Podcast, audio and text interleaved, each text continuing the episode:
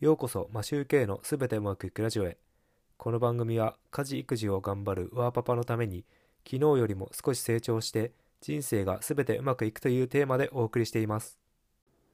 皆さんいかがお過ごしでしょうか？マシューケイです。今日は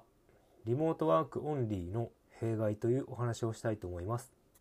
皆さんの会社ではリモートワークは行われているでしょうか？僕の友達の勤めてる会社のお話を例に挙げてしたいと思います。友達の会社では業務のすべてがリモートワークで行われていて会社に出社することがゼロだそうです。ちょっと羨ましいとも思っているんですけど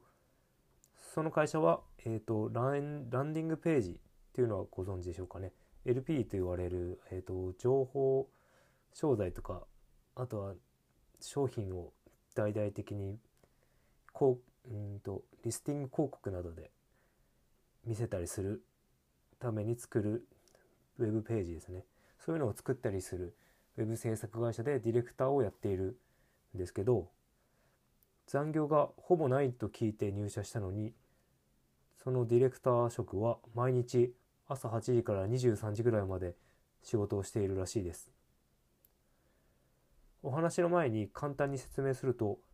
ウェブ制作の場合はデザイナー、コーダー、プログラマー、ディレクターという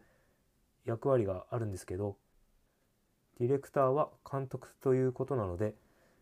クライアントとのやり取りもあります。デザイナー、コーダー、プログラマーは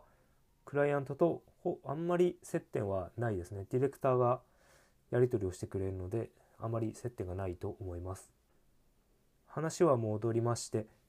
なぜ残業がない会社でディレクター職がそんなに長時間働くことになっているかっていう話をするとデザイナーが納期当日に完成していない状態で仕事を投げ出してしまうらしいんですよね。正確に言えばリモートワークなので定時になったらチャットなど退勤ボタンを押して退勤扱いになってしまうらしいです。あとディレクター以外のデザイナーやコーダーなどはクライアントとの接触がないために直接怒られることもないので責任は全部ディレクターに行くっていう感じで途中で投げ出しちゃっても構わないやっていう感じらしいんです。ちょっと仕事として考えられない感じなんですけれどもなんかそういう文化になっちゃっている会社らしいですよね。デザイナーとディレクターも会うこともないので会って話すよりもコミュニケーションが取れないため意思の疎通も思うようにできてないということを言っていました。その話を上層部に相談してみてもディレクターの管理が行き届いてないって言われてディレクターが責められる責任を取るっていう感じにされるらしいです。これってコミュニケーションができてないっていうのは完全にリモートワークオンリーだからその弊害が出てしまっているのではないかと感じた話でした。解決するにも週1回でもいいので交代制でも構わないので会う時間を作ってコミュニケーションを取ったりしないとちょっと伝わらないものがあるんじゃないのかなと感じています。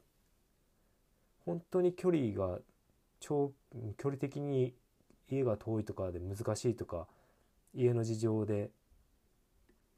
どうしても時間が作ることができないっていう限りない限りは